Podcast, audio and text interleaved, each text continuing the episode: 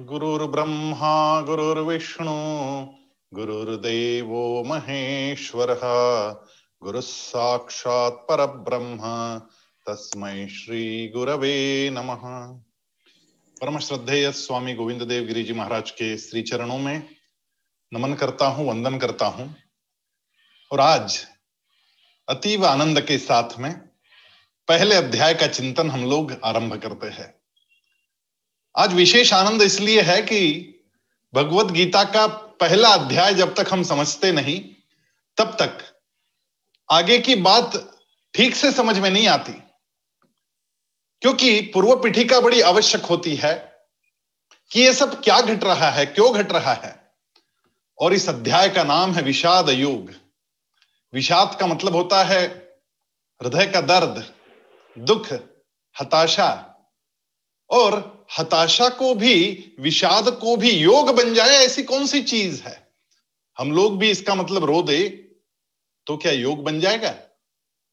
हमारा जो रोना होता है, वो अपने निजी दर्द के कारण होता है। और अर्जुन का जो रोना था, वो अपने सगे संबंधियों के दर्द के कारण था कि अब ये लोग मरेंगे। अर्जुन डर नहीं रहा था। अर्जुन चिंताक्रांत था कि अरे ये तो मेरे सारे भाई सामने खड़े हैं। इनकी पत्नियाँ विधवा हो जाएगी। ये मेरे शालक सामने खड़े हैं, मेरे श्वशुर सामने खड़े हैं, कुछ इस तरफ़ है, कुछ उस तरफ़ है। और ये लोग यदि युद्ध में मारे जाते हैं तो कितना भयंकर ये नरसंहार होगा। ग्यारह औक्षोहिणी सेना कौरवों के पक्ष में और सात औक्षोहिणी सेना पांडवों के पक्ष में खड़ी है। अठारह उक्षोहिणी सेना का निपात होना निश्चित है। इतने लोग मरेंगे तो कितना भयंकर ये नरसंहार मेरे नाम लिखा जाएगा। ऐसे रक्त रंजित हाथ मेरे बन जाएँगे, क्या करूँगा इन सबको कर मार के? एक राज्य के लिए इतने लोगों को मारना, ये विषाद उसके मन में जो है वो खुद की तकलीफ़ नहीं है। वो जो तकलीफ़ है, वो दूसरों के दर्द की है। और जब दूसरों के दर्द से हमारे आँसू निकल आते हैं तो वो विषाद योग कहलाता है। हमारे अपने दर्द के आँसू को केवल विषाद कहेंगे, लेकिन दूसरों के दर्द से जो आँसू निकल के आते, उसको विषाद कहते हैं। और वो विषाद भी पराकोटि का था। इसी अध्याय में अर्जुन मरने को राज़ी है। इस अध्याय में अर्जुन भिक्षा मांगने को राज़ी है। एक क्षत्रिय क्षत्रिय की व्याख्या भगवत गीता में कही गई कि जो दानी होता है और जो रणांगन से भागता नहीं, वो क्षत्रिय है। अब यहाँ पर बड़ी तकलीफ़ है। यहाँ पर रणांगन से निकल जाने को भी अर्जुन राज़ी है और भिक्षा मांगने को भी राज़ी है। और कृष्ण यही बात आगे उन्हें समझाने वाले हैं। लेकिन ये जो पहला अध्याय है, इस पहले अध्याय में कृष्ण ने कुछ नहीं कहा। बाकी सारे अध्याय में कृष्ण ने बहुत कुछ कहा है, लेकिन पहले अध्याय में भगवान बिल्कुल चुप है। एक शब्द भी नहीं कहते। वो केवल देख रहे समझ रहे ध्यान से देख रहे हैं और मुस्कुरा भी रहे हैं। लेकिन उनकी मुस्कुराहट में कहीं पर भी अर्जुन का अपमान नहीं है कि अरे, ये क्या रो रहा है तो? ऐसा नहीं। बड़े प्रेम के साथ में समझ रहे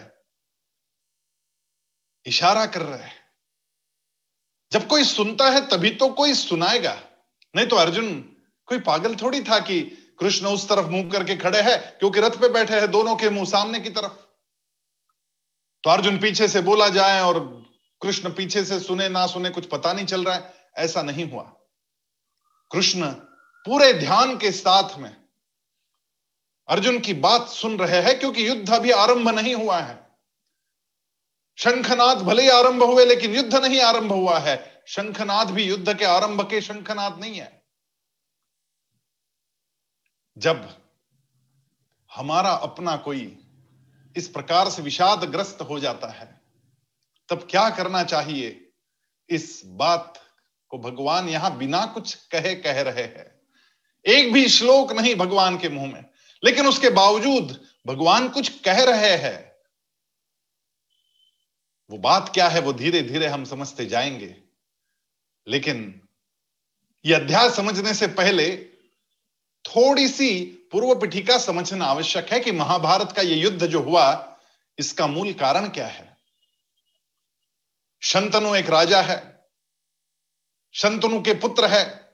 देवव्रत, यानी जिन्हें हम भीष्माचार्य नाम से जानते हैं। ये देवव्रत को पता चला कि मेरे पिताजी आजकल ठीक से खाना नहीं खाते, ना सोते हैं। कुछ तो तकलीफ़ है इनके मन में। और जब उन्होंने जाना कि इनके मन की तकलीफ़ यह है कि ये सत्यवती के साथ विवाह करना चाहते हैं। अब वो जमाना था जब अनेक विवाह हुआ करते थे। लेकिन सत्यवती के पिता ने एक शर्त रखी थी कि सत्यवती के पुत्र ही हस्तिनापुर के राजा बनेंगे, तभी सत्यवती आपसे विवाह करेगी। और देवदत्त बड़ा पुत्र होने के कारण हस्तिनापुर के सिंहासन पर देवव्रत का, यानी भीष्माचार्य का प्रथम अधिकार था। यह बात जैसे ही देवव्रत को पता चली, उसने प्रतिज्ञा की कि मैं विवाह नहीं करूँगा। ना ही मैं कभी हस्तिनापुर के सिंहासन पर बैठूँगा। और तो और और एक प्रतिज्ञा थी। ये तीन प्रतिज्ञा एक साथ कर दी कि मैं हस्तिनापुर के सिंहासन पर बैठूँगा नहीं। मेरे बच्चे भी बैठने का सवाल खड़ा नहीं होना चाहिए, इसलिए मैं विवाह करूँगा नहीं। और हस्तिनापुर के सिंहासन की अजन्म सेवा मैं करूँगा। ये तीन प्रतिज्ञाएँ देवव्रत ने की, ब्रह्मचर्य धारण किया।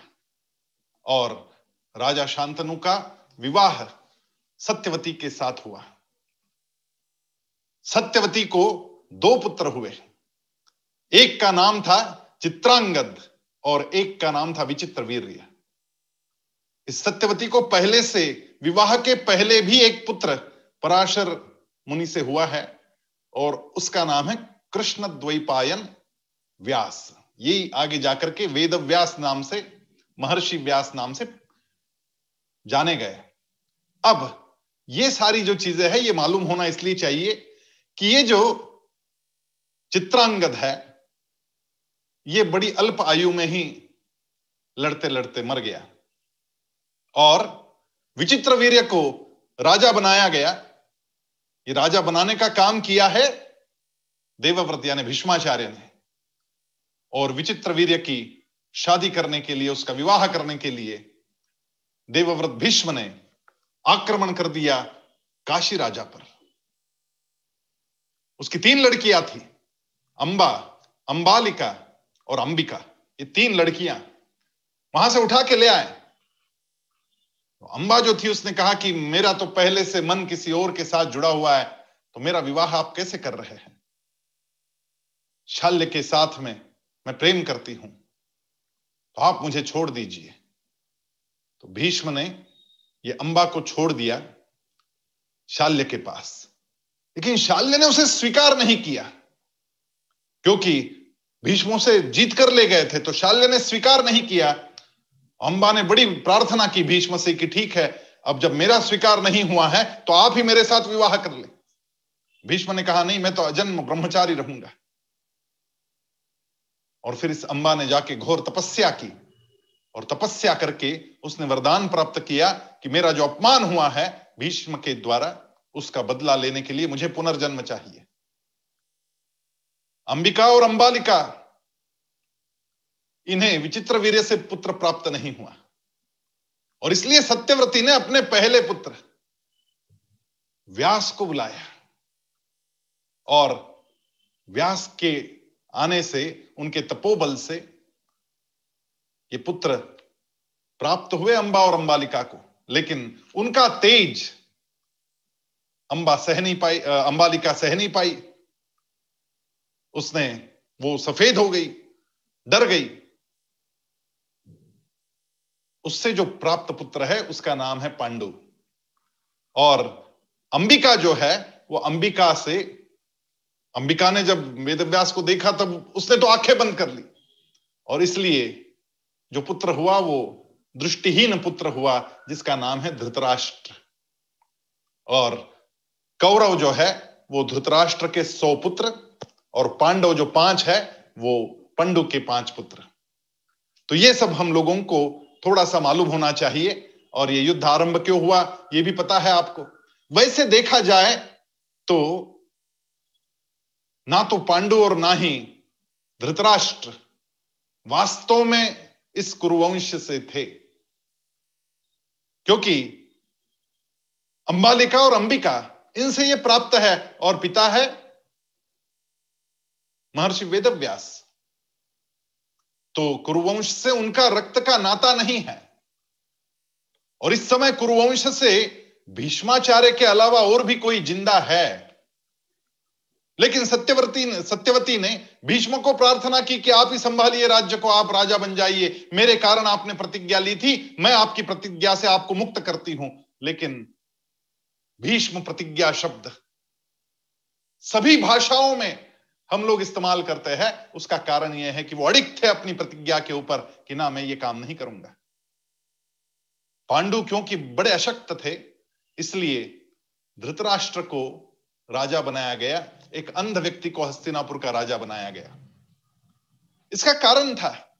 भीष्म को यह पता था कि जब तक मैं हूँ तब तक कोई चिंता नहीं। और इसलिए इस अंध राजा को राजा तो बनाया गया, लेकिन ये धृत राष्ट्र निकला अपने नाम जैसा। ये राष्ट्र को, उस राज्य को ऐसे पकड़ के बैठ गया जखड़ के बैठ गया, धृति के साथ में। धृत राष्ट्र हो गया। तो इसने, पांडवों ने जब कहा कि हमें भी हमारा अधिकार चाहिए तो आधा आधा राज्य का बंटवारा हुआ। और आधे राज्य के बंटवारे में जो खांडव वन है जहाँ केवल जंगल ही जंगल था, निर्मनुष्य इस प्रकार का जंगल, ऐसी आधी भूमि जहाँ से कोई राजस्व आना नहीं था, क्योंकि लोग ही नहीं थे तो कहाँ से पैसा आता? ऐसी भूमि इनको दे दी गई। पांडवों ने वो भी शिरोधार्य माना और वो खांडव वन चले गए और खांडव वन को उजाड़ कर वहाँ पर उन्होंने इंद्रप्रस्थ बनाया।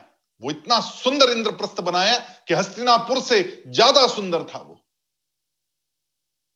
लेकिन फिर वहाँ जाकर दुर्योधन के मन में यह आया कि अरे, ये तो मेरे पास चाहिए। और फिर शकुनी ने कहा, ये मैं कर सकता हूँ। और शकुनी ने अपनी कपटी चाल से ऐसे फांसे उल्टे फेंके कि पांडवों को पराजित होना पड़ा। बारह वर्ष का वनवास और एक वर्ष का अज्ञातवास लेना पड़ा। जब तेरह वर्ष बाद वो वापिस आए तो उन्होंने अपना राज्य फिर मांगा। नहीं दिया। कृष्ण गए। कृष्ण ने कहा, पाँच गाँव दे दीजिए। तब जाकर दुर्योधन ने कहा, एक इंच भी भूमि नहीं, सुई के अग्रभाग पर आएगी, इतनी भी भूमि नहीं देंगे। और यहीं से उस युद्ध का आरंभ हुआ, क्योंकि ये जो अधर्मी दुर्योधन है, जिसने पहले तो झूठा खेल खेला, द्रौपदी का चिरहरण किया, और अब यह भाषा की कि सुई के अग्र पर भी आएगी, इतनी ज़मीन में नहीं दूँगा। तो युद्ध का आरंभ हुआ। युद्ध के लिए दुर्योधन और अर्जुन दोनों ही घूमे अपने अपनी तरफ़, राजाओं को एकत्रित किया। अर्जुन ने सात औक्षोहिनी सेना इकट्ठा की और दुर्योधन ने ग्यारह औक्षोहिनी सेना इकट्ठा की। यहाँ पर एक बात और समझने की है। जब ये दोनों एक साथ कृष्ण के पास पहुँचे तो कृष्ण ने कहा, दोनों को कुछ ना कुछ मिलेगा। एक तरफ़ मैं रहूँगा निहत्ता और एक तरफ़ मेरी नारायणी सेना रहेगी। तो अर्जुन ने निहत्ते कृष्ण को अपना सारथी बनाया और दुर्योधन ने बड़ी प्रसन्नता के साथ में नारायणी सेना अपनाई और युद्ध आरंभ हुआ। तब ये जो धृतराष्ट्र है, ये अंध है, ये देख नहीं पाता, वो अपने शिविर में बैठा है। तो महर्षि वेदव्यास, उनका बड़ा प्रेम था धृतराष्ट्र के ऊपर, क्योंकि पिता है। उन्होंने कहा, आपको देखना है तो मैं आपको दिव्य दृष्टि देता हूँ। उसने कहा, आप क्या देखना, जब जम, जन्म भर मैं अंधा रहा तो अब क्या ये विनाश, ये युद्ध में अपनी आँखों से देखूँ? मुझे नहीं देखना है, लेकिन मुझे सुनना है। और इसलिए जो संजय है, जो कि एक धर्मात्मा है संजय को दिव्य दृष्टि प्रदान की गई। और संजय को कहा गया कि आप बताइए दूर का देख करके कि क्या चल रहा है। और यहाँ जो एकमात्र श्लोक है धृतराष्ट्र के मुँह में। वो पहला श्लोक आता है धर्म क्षेत्रे कुरुक्षेत्रे, समवेता युत्सव, मामका किम कुर्वत संजय? हे संजय, धर्मभूमि कुरुक्षेत्र में इकट्ठा हुए युद्ध की इच्छा वाले, मेरे और पांडु के पुत्रों का क्या चल रहा है? इस पहले ही श्लोक में पता चल जाता है कि धृतराष्ट्र की अंतर्यामी वृत्ति क्या है। वैसे देखा जाए तो पांडु के पुत्र भी धृतराष्ट्र को अपने लगने चाहिए। लेकिन बोलते समय वो ये नहीं बोल रहे। वो कह रहे कि पांडु के पुत्र और मेरे पुत्र आपस में क्या कर, कर रहे बताओ। माम का पांडवाश्चैव मेरे और पांडव पांडु के पुत्र क्या कर रहे हैं वहाँ पर? ये भेद जो है ये धृतराष्ट्र के मन में जो था ये भी एक कारण है इस युद्ध का। और संजय बताना आरंभ करते हैं। वहाँ का सारा हाल, आँखों देखा हाल, दिव्य दृष्टि से देखा हुआ हाल। संजय कह रहे दृष्टवा तो पांडवानीकम व्यूढ़ दुर्योधनस्तदा आचार्य मुपसंगम्य राजा वचनम अब्रवीत उस समय वज्र व्यूह बनाकर खड़ी हुई जो पांडव सेना को देखकर और द्रोणाचार्य के पास जाकर राजा दुर्योधन बोला ऐसा इस श्लोक का अर्थ है। अब यहाँ मज़े की बात है। पूरी भगवत गीता में दुर्योधन बोला, दुर्योधन उवाच, ये कहीं नहीं आता। लेकिन उसके बावजूद यहाँ के कुछ श्लोक जो है, ये दुर्योधन के मुँह से निकल रहे हैं और संजय बता रहे हैं। इसलिए संजय उवाच के नीचे ये सब लिखा गया। वास्तव में दुर्योधन क्या कर रहे हैं वहाँ पर यह बताया जा रहा है। संजय बता रहे हैं कि दुर्योधन राजा, दुर्योधन को राजा बताया गया। वास्तव में राजा है नहीं वो। लेकिन राजा नहीं होने के बावजूद अपने पिता की दृष्टिहीनता के पुत्र मोह के आड़ में छुपकर राजा से भी बदतर अधिकार उसने अपने पास ले रखे हैं, इसलिए राजा ही हो गया ना। तो ये दुर्योधन जो है, ये आचार्य द्रोण के पास जाते हैं। और द्रोण के पास जाकर वो कुछ कहना आरंभ करते, वो सारी बात यहाँ पे आगे संजय बता रहे पश्चैताम पांडुपुत्राणाम आचार्य महतीम चमुम व्यूढ़ान द्रुपद पुत्रेण तव शिष्य धीमता। हे आचार्य, आपके बुद्धिमान शिष्य द्रुपद पुत्र दृष्टद्युम्न के द्वारा व्यूहरचना से खड़ी की गई पांडवों की इस बड़ी भारी सेना को देखिए। एक एक शब्द पर जरा नज़र डालिए यहाँ पर। एक एक शब्द। बिल्कुल उपरोध के भाव से। अब बड़ी सेना थी क्या ये सामने? इसके पास ग्यारह औक्षोहिनी है। वहाँ सात औक्षोहिनी है। छोटी सेना है। उसके बावजूद वो आचार्य द्रोण को क्या कह रहा है? देखिए बड़ी सेना, देखिए सामने कितनी बड़ी सेना है। ये कहने का तात्पर्य ये है कि थोड़ा सा आचार्य को हिलाना चाहता है। देखो देखो कितनी बड़ी सेना सामने खड़ी है, और उससे भी याद किसकी दिलाई? सामने देखो कौन खड़ा है। ये व्यूह रचना ये वज्र व्यूह जिसने बनाया है, वो तुम्हारे ही मित्र द्रुपद। अब ये याद क्यों दिलाई? समझने की बात है, द्रुपद और आचार्य द्रोण, ये दोनों गुरुकुल के बहुत स्नेही साथी है। और गुरुकुल में द्रुपद ने इस अपने अत्यंत प्रिय मित्र को यह कहा कि मैं जब राजा बन जाऊँगा ना तो मेरा आधा राज मैं तुझे दे दूँगा, दोस्त। और फिर बाद में जब द्रुपद राजा बना और द्रोण आचार्य है, शिक्षक है, लेकिन बहुत गरीब थे और उनके पुत्र अश्वत्थामा को पिलाने के लिए दूध नहीं था और इसलिए द्रुपद की याद आई और द्रुपद के पास वो जब गए, तब द्रुपद ने बिल्कुल पहचानने से मना कर दिया। कह दिया, बचपन की बातें बता रहे हो? बचपन में तो बचकानी बातें होती है। कैसा आधार आज? निकलो यहाँ से बाहर। अपमानित करके बाहर निकाला गया। और ये अपमान द्रोण के हृदय में बसा हुआ था। और इसीलिए तो गुरुदक्षिणा जब मांगी गई अर्जुन से, तब द्रुपद को पराजित करके बाँध कर लाने को कहा गया था। अर्जुन ने द्रुपद को पराजित किया था। बाद में उसका विवाह द्रौपदी के साथ हुआ, ये बाद वाली बात। लेकिन ये द्रुपद और आचार्य द्रोण, ये दोनों का बड़ा बैर है। और इस बैर से मुक्त होने के लिए द्रुपद ने एक यज्ञ किया।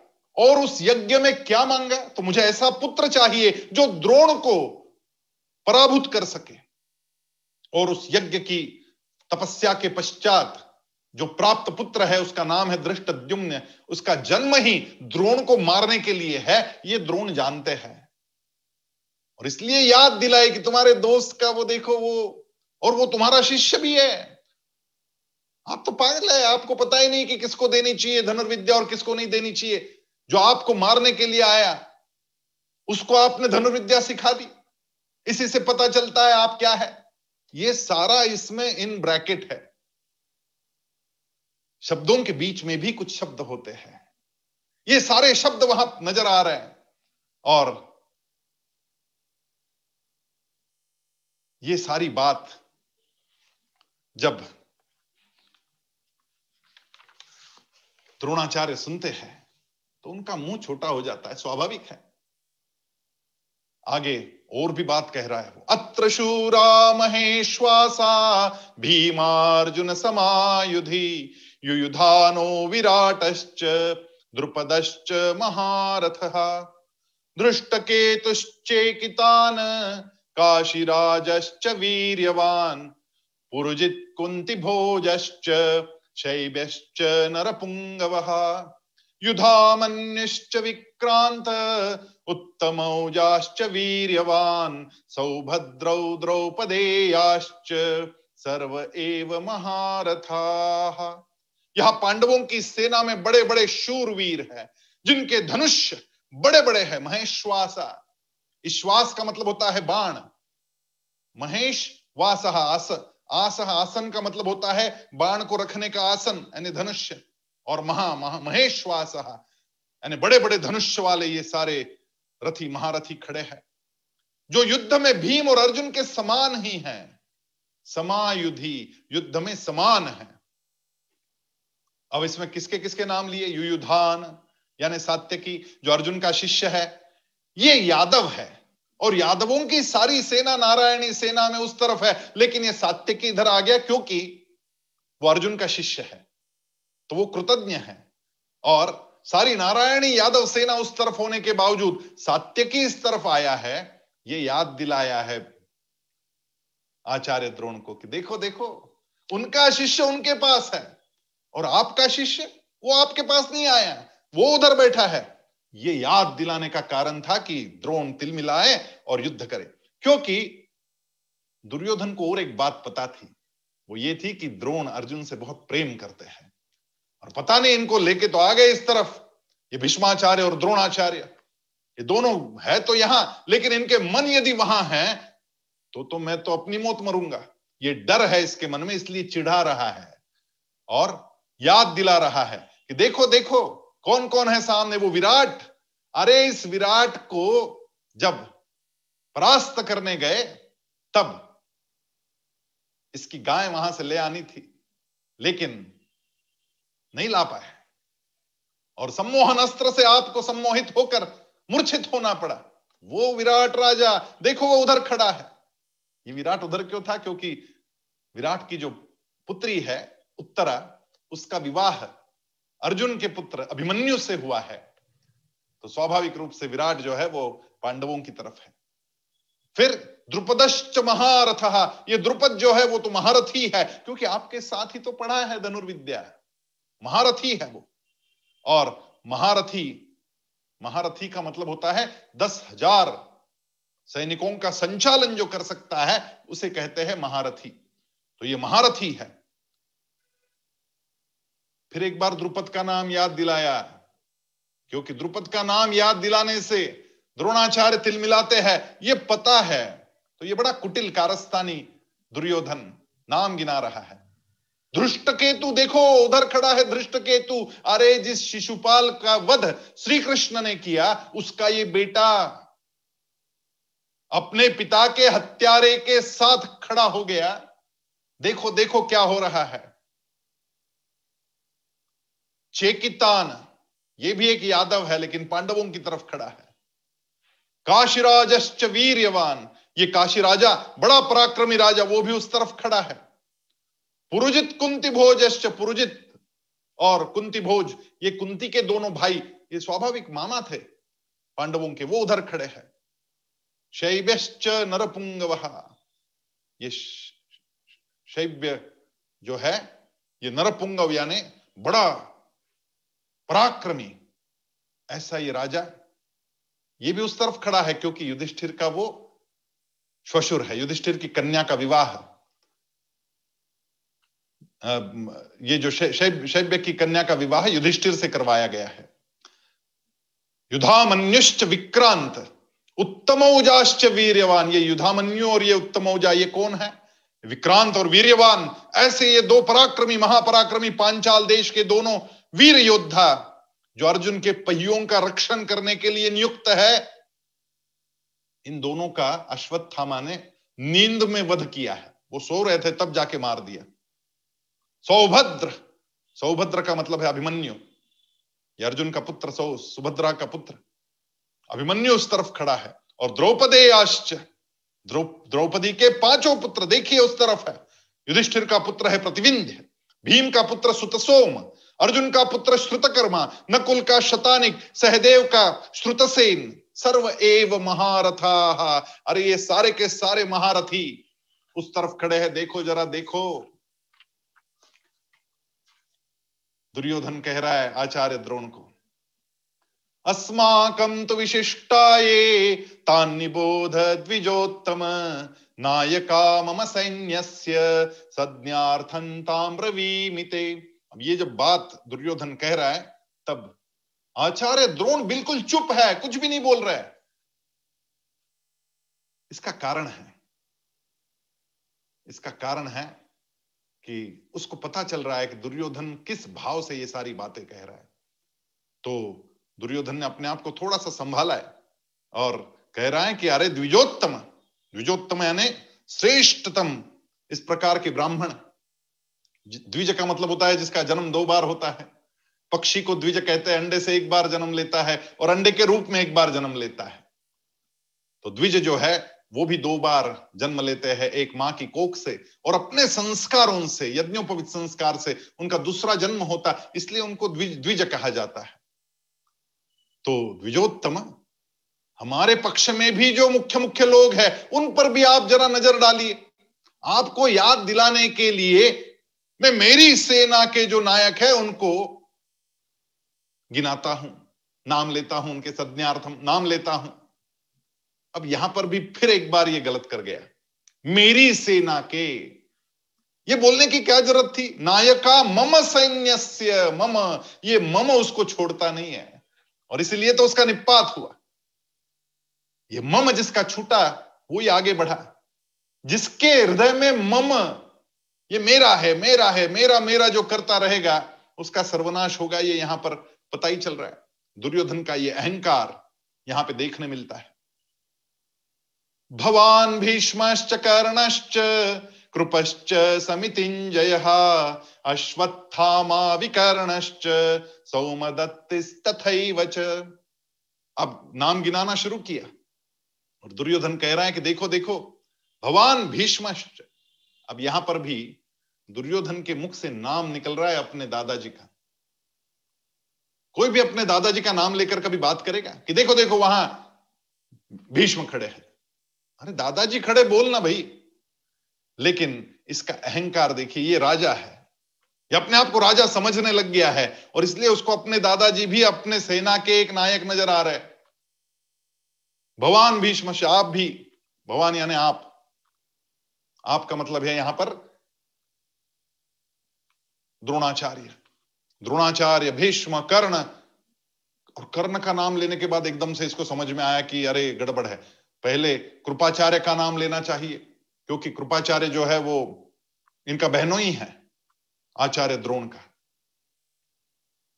तो कृपाचार्य का नाम लिया कृपा, कृपश्च समितिंजय। अब यहाँ पे दो नाम ऐसे है, अश्वत्थामा और कृपश्च। ये दोनों सप्त चिरंजू में से दो है। तो यहाँ कहने का दुर्योधन का भाव यह भी है कि सामने तो एक भी चिरंजीव नहीं। हमारे पास देखो दो दो चिरंजीव है, जिनको कोई मार नहीं सकता। और ये समितिंजय, ये संग्राम में विजय प्राप्त करने वाले ही लोग हैं।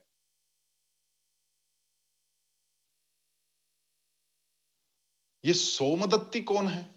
और ये विकर्म कौन है? ये विकर्ण और सोमदत्ती, इनके नाम क्यों लिए गए? ये विकर्ण जो है, वो सो कौरों में से एक है। यानी सगा भाई है, दुर्योधन का। लेकिन ये विकर्ण जो है, ये धर्म की राह पर चलने वाला कौरव। इसने जब द्रौपदी का चीर हरण हुआ था तो विकर्ण उठकर खड़ा हुआ था और उसने कहा था कि ये गलत हो रहा है, इसको रोकिए। लेकिन उसकी कौन सुनता? और ये जो सोमदत्ती है, ये सोमदत्ती, यानी सोमदत्त का पुत्र अब ये सोमदत्त कौन है? तो शंतनु के जो बड़े भाई थे, उनका ये पौत्र, उनका पौत्र है। इसका मतलब इस राज्य पे उसका पहला अधिकार था। इसका नाम है भूरिश्रवा। सोमदत्ती का लड़का भूरिश्रवा। इसका, वो भी बड़ा धर्मात्मा है, इसलिए तो चुप बैठ गया, बोला, चलने दो जो चल रहा है। और इसने अपना अधिकार नहीं जताया। ये दोनों धर्मात्मा है, विकर्ण और सोमदत्ती। ये भी अपनी सेना में है तो धर्म के बारे में भी अपनी सेना कहीं कम नहीं है। ये मत समझना आचार्य कि सारा धर्म उस तरफ़ खड़ा है, कुछ धर्म तो हमारी तरफ़ भी खड़ा है। ये कहने का वो तात्पर्य है। और इसलिए डरने का कोई कारण नहीं। चलो, युद्ध करेंगे। ये आदमी तभी कहता है जब इसके मन में डर रहता है। ऐसी बातें वो आदमी तभी करता है जब उसके मन में डर है। और दुर्योधन के मन में सबसे बड़ा डर तो यही है कि मैं अधर्म की राह पर चला हूँ तो विजय स्वाभाविक रूप से धर्म की होनी ही है। अन्ये बहवशुरा मदर्थे त्यक्त जीविता, नाना शस्त्र प्रहरणा सर्वे युद्ध विशारदा। इसके अतिरिक्त बहुत से शूर वीर है जो मरने को राज़ी है। मेरे लिए मेरे लिए। अन्य बहवशुरा मदर थे मद अर्थे, मेरे लिए मरने को राज़ी है, त्यक्त जीविता, जीवन अपना देने को राज़ी है। और जो कि अस्त्र और शस्त्र चलाने में, युद्ध कला में बड़े पारंगत है, निपुण है। नाना शस्त्र प्रहरणा, नाना शस्त्रों का प्रहार करने में और युद्ध में सर्वे विशारदा विशारदा यानी निपुण। हम लोग कहते संगीत विशारद, यानी संगीत में निपुण। उस प्रकार ये युद्ध विशारद है। दुर्योधन ने ये सब कुछ कहा, लेकिन अभी भी द्रोणाचार्य वैसे के वैसे खड़े हैं। कुछ नहीं बोल रहे क्योंकि द्रोणाचार्य को समझ में आ रहा है कि जब ये ये बात कहता है कि मदर थे तख्त जीविता, मम सैन्य यानी सैन्य इसका है तो आप कौन है? आप पेड़ सर्वंट है। कुरुवंश के बच्चों को धनुर्विद्या सिखाने के लिए आपको पैसे देकर नियुक्त किया गया है। ये सारा इन ब्रैकेट दुर्योधन कह रहा है। और इसलिए वो आदर का भाव उसके बात में दिखता नहीं। अब जब इसको समझ में आया कि अरे ये क्या हो रहा है, ये तो कोई प्रतिक्रिया ही नहीं दे रहे। तो आगे के श्लोक में थोड़ा और चढ़ाया। अपर्याप्त तदस्माकम बलम भीष्माभिरक्षितम।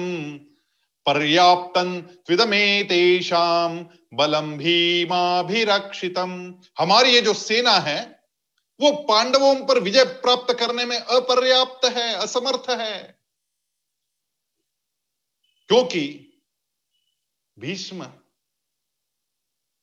जो कि उभय पक्षपाती है उनके मन में पांडवों के लिए भी प्रेम है और उनके द्वारा रक्षित ये सेना। इसलिए मैं आपको कह रहा हूँ, जरा सुनो सुनो मेरी बात।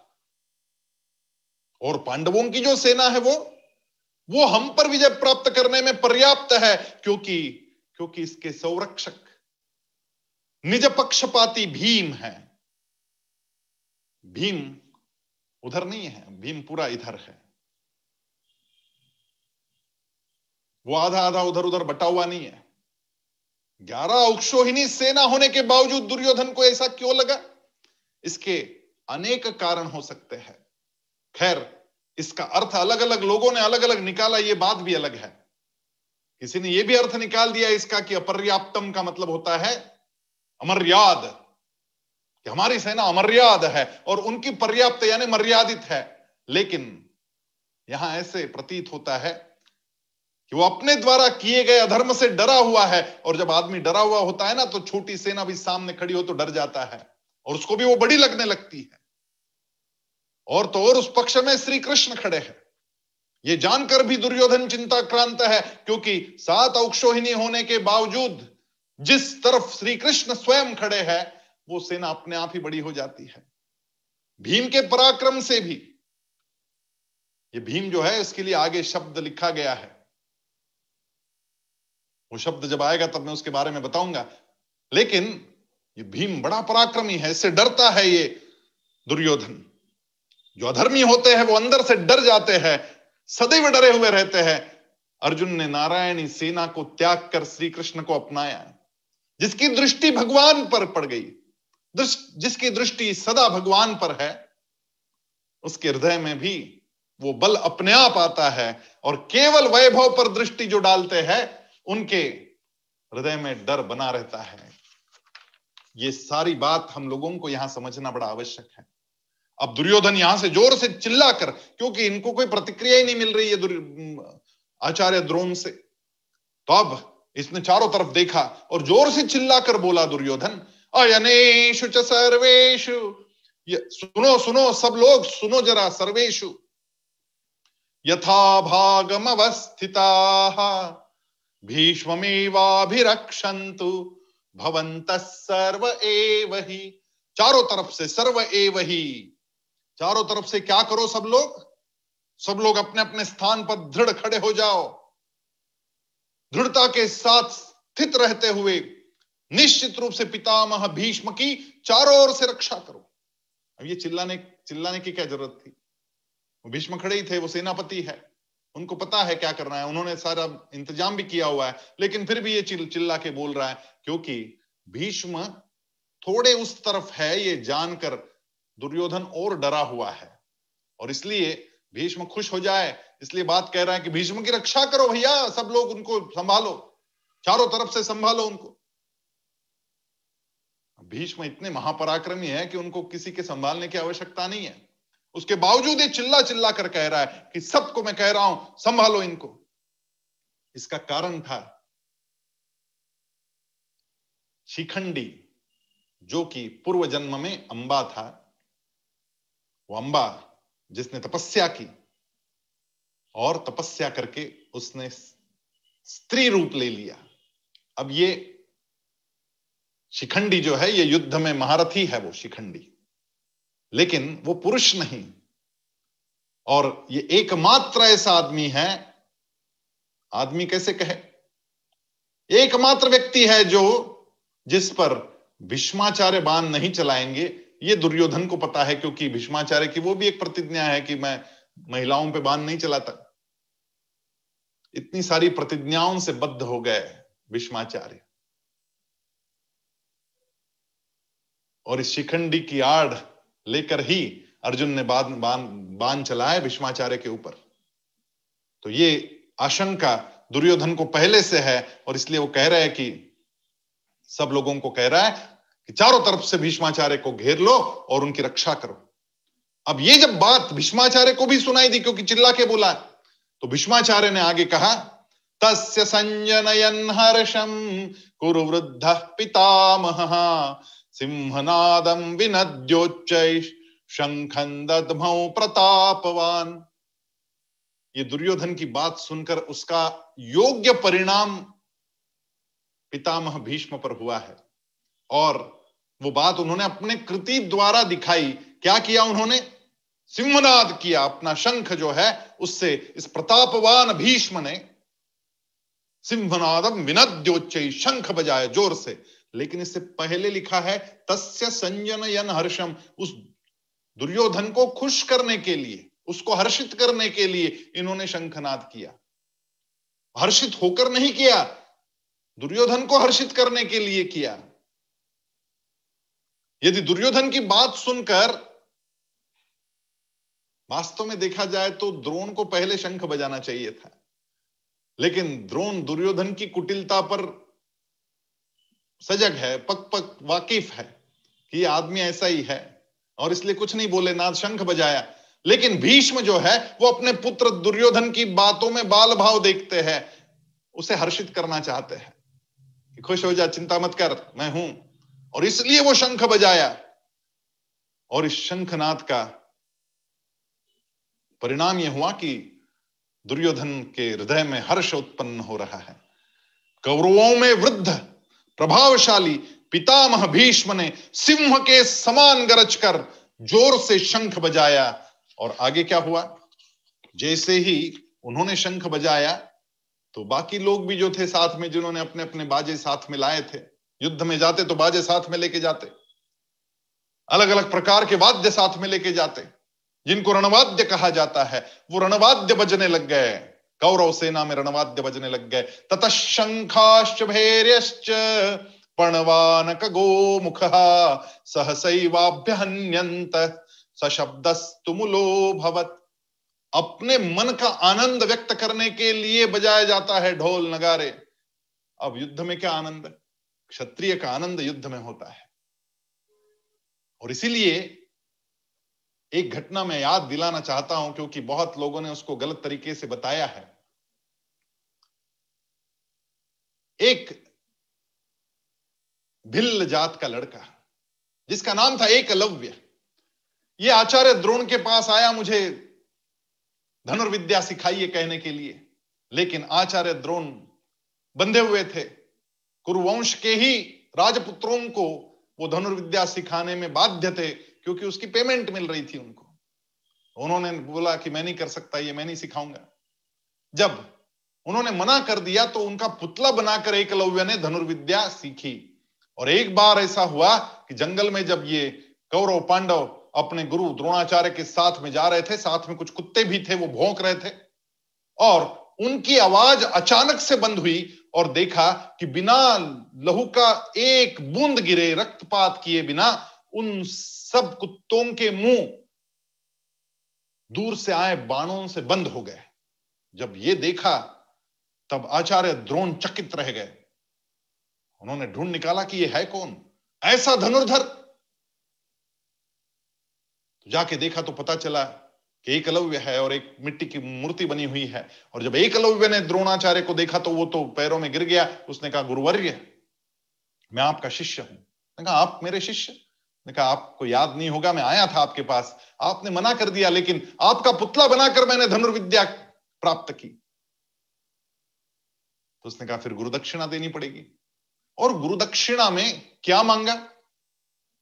लोग कहते अंगूठा मांगा। अंगूठा मांगा, ऐसा कहीं लिखा हुआ नहीं है। आचार्य द्रोण ने उसे कहा कि जब कौरव पांडवों का कभी युद्ध हुआ तो उसमें तू नहीं लड़ेगा। तब एकलव्य कहता है, आपने तो मेरा अंगूठा छीन लिया। क्योंकि हर धनुर्धर बड़े युद्ध की प्रतीक्षा करते हैं कि अपना पराक्रम दिखाने के लिए युद्ध उनके लिए एक साधन बनता है, उसी से तो वो अमर बनते हैं। लेकिन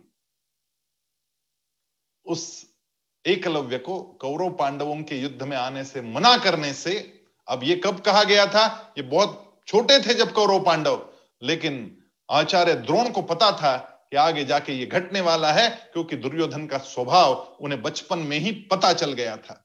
तो कौन से कौन से वाद्य बजने लगे? ये सारे क्षत्रिय वहाँ आनंद हर्षोल्लास के साथ में बाजे बजा रहे सिंहनादम विनद्योच्चय तथा शंखाश्च भैर्य शंख बजने लगे, भेरिया बजने लगे, यानी नगाड़े बजने लगे। पनवानक गोमुखा मृदुंग बजने लगे, और गोमुख यानी वो ऐसे सांप जैसे टेढ़े टेढ़े ऐसे बाजे होते हैं, जिनके आगे गोमुख होता है, यानी गाय का मुँह लगाया हुआ होता है और बड़े ज़ोर से मुँह से फूंक कर बजाया जाता है। वो जो नरसिंह होते हैं, वो नरसिंहे जिनको गोमुखा कहा गया है, वो एक साथ बजने लगे और बड़ी भयंकर आवाज़ हुई। सशब्द, शब्द यानी आवाज़, सशब्द तुमुलो भवत, भयंकर आवाज़ हुई। जब ये आवाज़ कौरव की सेना से हुई, तब इस तरफ़ कृष्ण खड़े हैं। चक्र हाथ में नहीं लेंगे, ये निश्चय है। लेकिन शंख कोई हथियार नहीं होता। ना अस्त्र है, ना शस्त्र है, लेकिन उससे भी ज़्यादा ताकत है। तो वहाँ पर जो रथ में उपस्थित श्री कृष्ण है, उन्होंने अपना शंख निकालकर बजाया। ततश्वेत युक्त महति स्यंदने स्थित। माधव पांडवश्चैव दिव्यौ शंखौ प्रदद्मतु। ये सफ़ेद घोड़े, चार घोड़े लगा हुआ रथ है। सफ़ेद घोड़े, ये कहाँ से आए थे घोड़े?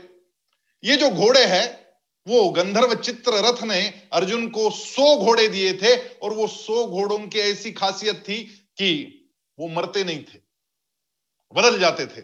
जैसे ही घोड़े की मृत्यु हुई तो वापस वो घोड़ा बन जाता था। ऐसा कुछ चमत्कार था उन घोड़ों में। ऐसे चार बड़े सुंदर घोड़ों से युक्त वह स्यंदन। ये स्यंदन का मतलब होता है रथ। और रथ कैसा था? महती, बहुत बड़ा था। ये कहाँ से आया रथ? ये खांडव वन को जलाने के बाद अग्नि ने खुश होकर दिया था, क्योंकि अग्नि ने बहुत प्रयास किया था इससे पहले खांडव वन जलाने का, लेकिन जला नहीं पाया था तो अर्जुन की सहायता से खांडव वन को जलाया। और अर्जुन पर प्रसन्न होकर ये संदन दिया। अब ये संदन सोने से मढ़ा हुआ, इसका ध्वज जो है, वो चार कोस फहरता है और बिजली सा चमकता है, जिस पर हनुमान जी विराजमान है। और तो और, नौ बैलगाड़िया भर के बैठेंगे, इतने अस्त्र शस्त्र उसमें बैठ सकते हैं। ऐसा महती संदने स्थित हो इसमें कौन थे? माधव और पांडव। पांडव यानी पाँच नहीं, यहाँ पे अर्जुन को पांडव कहा गया है। तो पांडव यानी अर्जुन और माधव, यानी कृष्ण, इन दोनों ने अपने दिव्य शंख बजाए। दिव्य शंख प्रदत्मत। पांचजन्यम ऋषिकेश। ऋषिकेश ने पांचजन्य बजाया।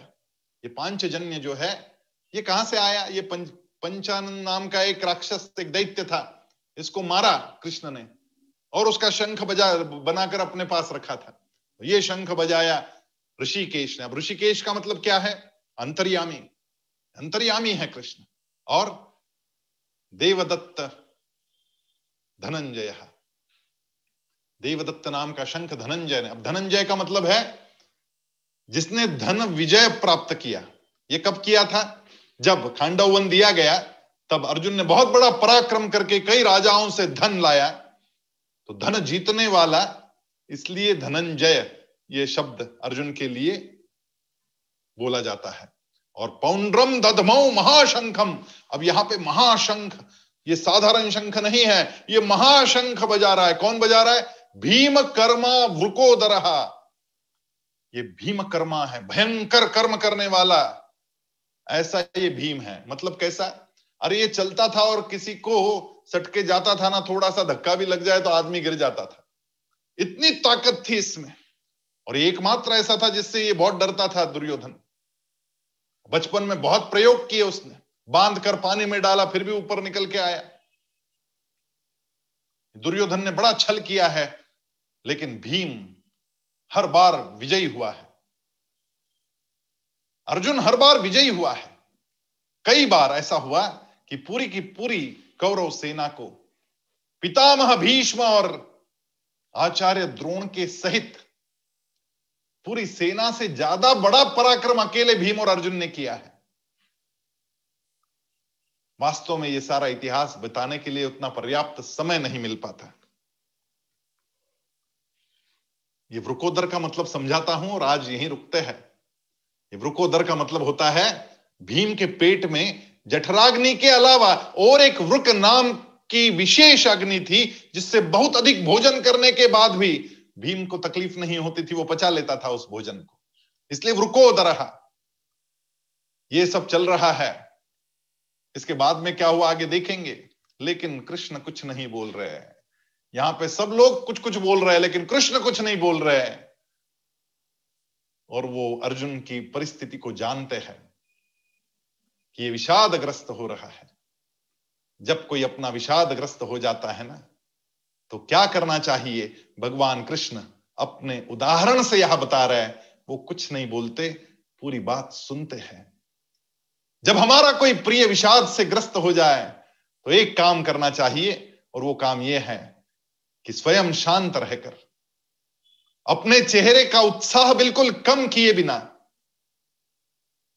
हँसते हुए, लेकिन उस हँसी में सामने वाले का उपमर्द ना हो। अपमान ना हो, ऐसी मुस्कान, जो कि आश्वासक मुस्कान होती है, ऐसी आश्वासक मुस्कान के साथ में अपने विषादग्रस्त साथी की बात जब कोई सुनता है ना तो वो अपना दिल ठीक से हल्का कर सकता है। और कृष्ण खड़े हैं वहाँ पर अर्जुन की बात सुनने के लिए। स्वयं कुछ नहीं बोले पहले अध्याय में, एक भी श्लोक उनके मुँह में नहीं दिया गया, और इसलिए ये सबसे बड़ी सीख हम लोगों को यहाँ भगवान श्री कृष्ण द्वारा मिलती है, और वो ये है कि जब अपना कोई विषादग्रस्त हो जाता है तो शांति बनाओ, ध्यान से सुनो, आश्वासक बनो, पीठ से हाथ घुमाओ, और प्यार दो, स्नेह से उससे बात करो। बाद में बात आरंभ की, तब स्नेह है, लेकिन पहले सुनने का काम है। लिसनिंग सुनना, ये सबसे बड़ा सामर्थ्यशाली एक शस्त्र होता है। सामर्थ्यशाली बात है और ऐसा सामर्थ्य भगवान में है कि जो सुन रहे हैं, कुछ भी नहीं बोलते।